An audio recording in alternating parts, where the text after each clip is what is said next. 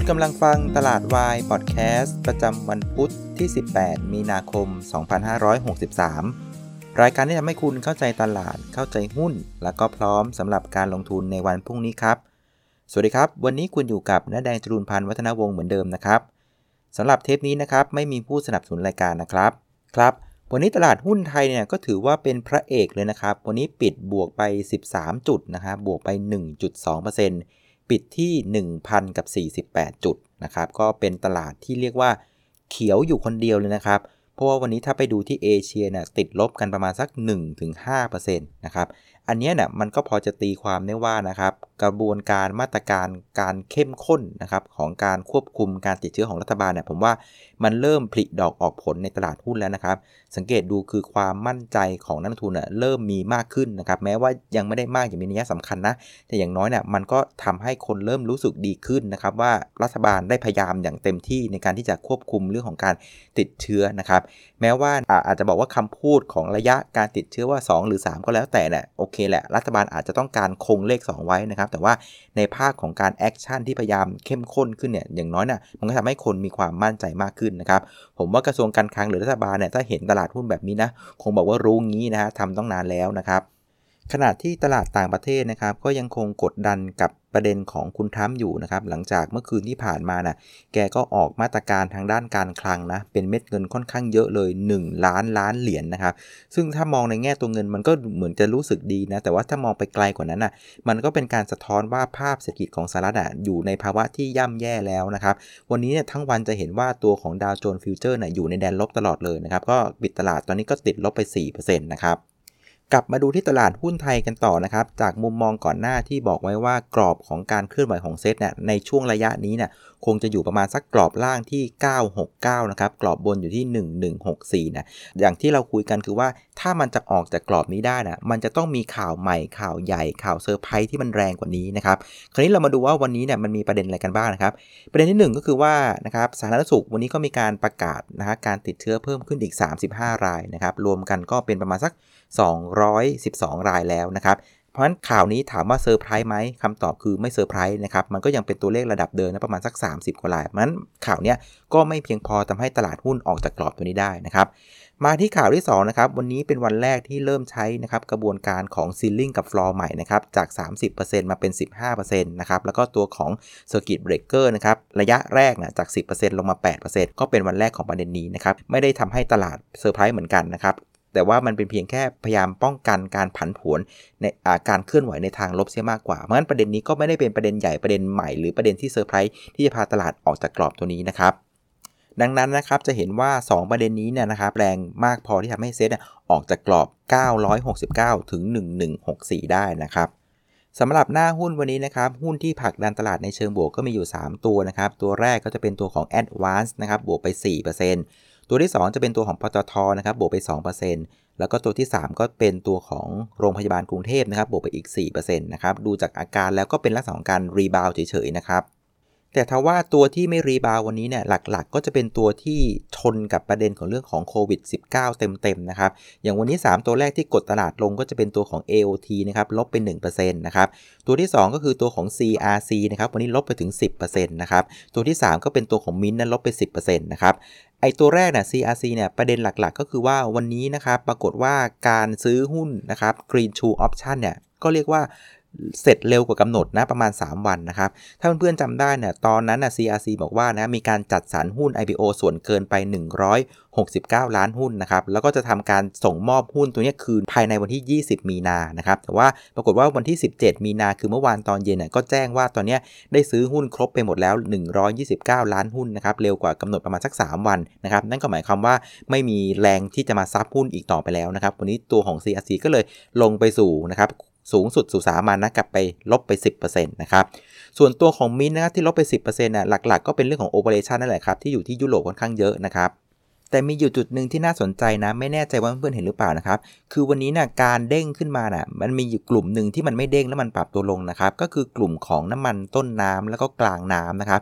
ผมว่าประเด็นที่ทำให้มันเด้งไม่ไหวนะผมว่าส่วนหนึ่งนะคนก็ตีความออกเลยนะครับ หลังจากที่คุณทรัมป์เนี่ยเขาบอกว่าเขาใช้มาตรการการคลังนะเข้ามาช่วยหลาย ๆ อุตสาหกรรมนะครับ แล้วมันมีอยู่อุตสาหกรรมหนึ่งอะที่ได้รับเงินค่อนข้างเยอะนะครับ ก็คืออุตสาหกรรมการบินนะครับ คุณทรัมป์บอกว่าจะใช้เงินประมาณ 50,000 ล้านเหรียญถึง1 0 0 0 0แล้านเหรียญนะมาช่วยอุตสาหกรรมการบินนะครับซึ่งอันนี้มันเป็นการสะท้อนว่าตัวนี้อุตสาหกรรมการบินเนี่ยประสบปัญหาค่อนข้างมากเลยนะครับหลาย ๆประเทศมีการปิดประเทศ เพราะฉะนั้นการเดินทางนะครับด้วยเครื่องบินเนี่ยความต้องการใช้น้ำมันมันมันลงค่อนข้างแน่นอนเลยนะครับเพื่อนๆสังเกตไหมว่าตอนนี้ราคาน้ำมันอะปรับตัวลงมาอยู่เพียงแค่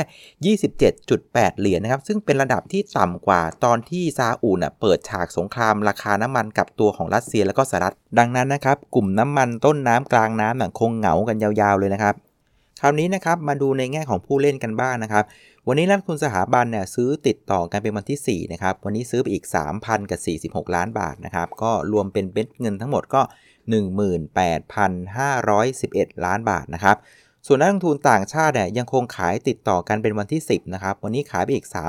3,900 97 ล้านบาทนะฮะรวม 10 วันเนี่ยแกขายไปแล้วถึง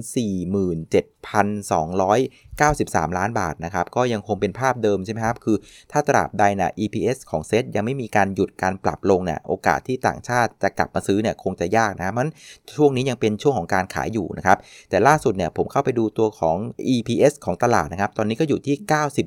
90.4 นะครับ ก็เริ่มเป็นลักษณะของการปรับตัวลงแบบช้าๆแล้วนะครับ ดังนั้นนะครับเราจับตาตัวเลขตัวนี้ไปอีกสักพักหนึ่งนะครับ ผมมีความรู้สึกลึกๆว่าโมเมนตัมของการปรับประมาณการลงของ EPS ของเซตเนี่ยใกล้จะจบแล้วนะครับ ซึ่งอย่างที่ episode เมื่อวานเราคุยกันนะครับ เรื่องของเศรษฐกิจกับตลาดหุ้นน่ะบางทีมันคนละเรื่องนะ คืออย่างที่บอกคือการที่คุณทรัมป์ออกมาแบบเนี้ยนะครับ อย่างที่บอกคือว่าการฟื้นตัวแบบ V shape อะมันคงไม่เกิดนะครับ ตอนนี้เราเหลือความคาดหวังการฟื้นตัวแบบ U shape นะครับ W shape หรือว่า L shape ไปนะครับ แต่ในทางตรงข้ามนะครับสำหรับตลาดหุ้นแล้วเนี่ยผมว่าตอนนี้นักลงทุนทุกคนนะครับไม่มีใครคาดหวังตัวเลข GDP ดีๆ แล้วนะครับ หลักสำคัญของตลาดหุ้นคือเมื่อไรที่เราเริ่มมีความหวังว่าเศรษฐกิจมันจะฟื้นน่ะผมเชื่อว่าตลาดหุ้นน่ะมันก็จะมีโอกาสที่จะกลับมาได้นะครับดังนั้นนะครับความสำคัญของตัวเลขเศรษฐกิจในระยะนี้นะผมว่าคงไม่ได้มีน้ำหนักมากเท่ากับพัฒนาการในเรื่องของการติดเชื้อรายวันที่มันลดลงนะครับโดยเฉพาะในพื้นที่ของสหรัฐอเมริกานะครับ เอาละครับ พรุ่งนี้จะเจออะไรกันบ้างนะครับ ผมว่าสิ่งที่สำคัญที่สุดตอนนี้เนี่ยก็คือเรื่องของตัวเลขผู้ติดเชื้อใหม่ของสหรัฐนะครับ ซึ่งตลาดก็คาดหวังว่านะครับมันน่าจะดีขึ้นนะครับ แต่อย่างที่คุยกันนะครับ มาตรการของคุณทัมน่ะเพิ่งออกมาตอนเมื่อปลายสัปดาห์ที่ผ่านมา แล้วก็วันเสาร์อาทิตย์ก็มีมาตรการเพิ่มเติมเข้ามาในเชิงของสาธารณสุขนะครับ เพราะฉะนั้นนะครับในแง่ของตัวเลขเนี่ยมันคงยังไม่เห็นตัวเลขที่ดีขึ้นภายในเวลา2อสวันนี่แหละนะครับเอาว่าอย่างเร็วถ้าเกิดจะเห็นตัวเลขมันมันเริ่มทรงๆตัวเนี่ยผมว่าอย่างเร็วเลยนะก็ประมาณปลายสัปดาห์นี้นะครับซึ่งล่าสุดเนี่ยผมเข้าไปดูนะครับตัวเลขที่รายงานโดยอนามัยโลกนะครับตัวของอเมริกาเนี่ยเมื่อวันที่ 17 ก็คือเมื่อคืนที่ผ่านมานะก็มีผู้ติดเชื้อใหม่สูงถึงทะลุไปแล้วนะฮะ1,748 นะครับวันก่อนหน้าเนี่ยอยู่ที่ 983 วันก่อนหน้านู้นอะอยู่ที่ 737 เพราะงั้นจะเห็นไหมว่าโมเมนตัมการติดเชื้อของสหรัฐอเมริกาเพิ่มขึ้นอย่างมีนัยสำคัญเลยนะในช่วง 3 วันนี้นะครับ จาก 737 ขึ้นมา 983 แล้วก็ไปที่ 1,748ดังนั้นนะครับ คนอเมริกันเห็นตัวเลขแบบนี้นะครับ ไม่ช็อกก็แปลกแล้วนะครับ เพราะฉะนั้นการปรับตัวลงหนักๆ ของพวกดาวโจนส์ S&P ในช่วง2สามวันที่ผ่านมา จริง ๆ มันก็ไม่ได้เป็นเรื่องที่เซอร์ไพรส์นะฮะ ดังนั้นนะครับบนโมเมนตัมลักษณะนี้นะมันจึงไม่แปลกที่เราจะเห็นตัวของ VIX Index นะครับตอนนี้ยืนอยู่ที่ 76 จุดนะครับก็ใกล้จุด peak นะครับตอน subprime ที่ 80 นะครับ อันที่2นะครับดาวโจนส์ฟิวเจอร์เห็นแบบนี้ก็ต้องลงนะก็ติดลบไป 4%นะครับเช่นเดียวกับราคาน้ำมันนะครับความต้องการใช้น้ำมันคงจะหายไปอีกสักพักหนึ่งนะครับโดยเฉพาะที่อเมริกานะครับ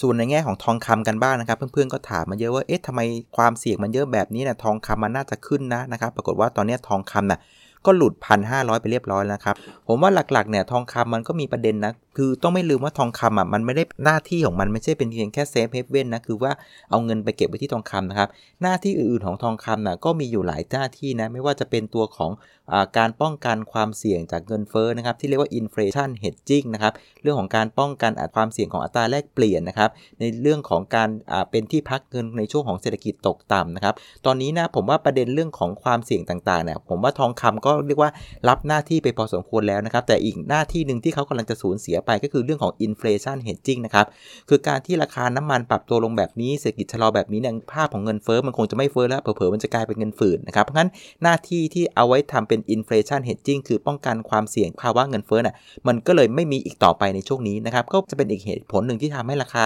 ของทองคำมันยืนไม่ได้ที่1,500เหรียญนะครับ ดังนั้นนะครับกลับมาที่ตลาดหุ้นบ้านเรานะครับสี่เรื่องที่ผมพูดเมื่อสักครู่นะครับไม่ว่าจะเป็น VIX Index ระดับสูงนะครับดาวโจนส์ฟิวเจอร์ที่ติดลบนะครับราคาน้ำมันเบรนท์ที่ปรับตัวลงต่อ หรือแม้แต่ราคาทองที่หลุด 1,500 เหรียญน่ะเหล่านี้นะครับก็ไม่ได้ถือว่าเป็นเรื่องใหม่เรื่องใหญ่และเซอร์ไพรส์สำหรับตลาดนะครับเพราะฉะนั้นกรอบการเคลื่อนที่ของเซ็ตอะผมยังมองไปที่กรอบเดิมนะครับกรอบล่างอยู่ที่ 969 นะครับกรอบบนอยู่ที่ 1164 นะครับตราบใดที่ยังไม่มีข่าวใหญ่และเซอร์ไพรส์ กว่าที่ตลาดคิดเนี่ยโอกาสที่จะออกจากกรอบนี้ก็ค่อนข้างยากนะครับ เพราะงั้นนักลงทุนระยะสั้นน่ะก็ใช้กรอบนี้แหละในการเล่นเก็งกำไรพอไหวอยู่นะครับ เวลาตลาดเซลงมานะครับ หุ้นตัวไหนที่มันไม่เกี่ยวกับโควิด -19 นะก็น่าสนใจเข้าไปบริเวณสักใกล้ๆประมาณ 1,000 จุดนะครับ แต่พอตลาดมันเริ่มดีดขึ้นไปแถวๆสัก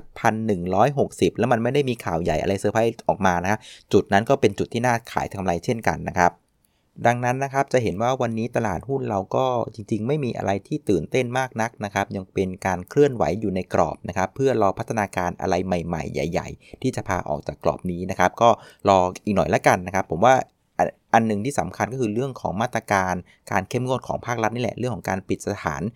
บันเทิงต่าง ๆ 14 วันนะเดี๋ยวมาลองดูว่ามันจะดีขึ้นอย่างที่รัฐบาลคาดหวังหรือเปล่านะครับเอาละครับ วันนี้ก็คงจะครบถ้วนนะครับ ขอบคุณเพื่อนๆทุกคนที่ติดตามนะครับ ถ้าหากเพื่อนๆมองว่ารายการตลาดวายพอดแคสต์มีประโยชน์นะครับ อยากให้กำลังใจน้าแดงก็สามารถทำได้ 3 ช่องทางเหมือนเดิมนะครับ เรื่องที่ 1 ก็คือเรื่องของการบริจาคหรือว่าโดเน a t นะครับ ก็สามารถดูรายละเอียดได้บนหน้าจอ YouTube ได้เลยนะครับ หรืออีกวิธีหนึ่งนะครับ ก็กดติดตามหรือว่ากด subscribe นะครับตลาดวายพอดแคสต์บน YouTube นะครับหรือว่ากดไลค์ที่แฟนเพจหน้าแดงคุยกันนักลงทุนก็ได้เช่นกันนะครับหรือทางที่3นะครับแนะนำรายการนี้นะครับแชร์รายการนี้ให้กับเพื่อนๆนะครับก็จะเป็นพระคุณยิ่งๆนะครับวันนี้ขออนุญาตลาไปก่อนนะครับ เจอกันวันพรุ่งนี้สวัสดีครับ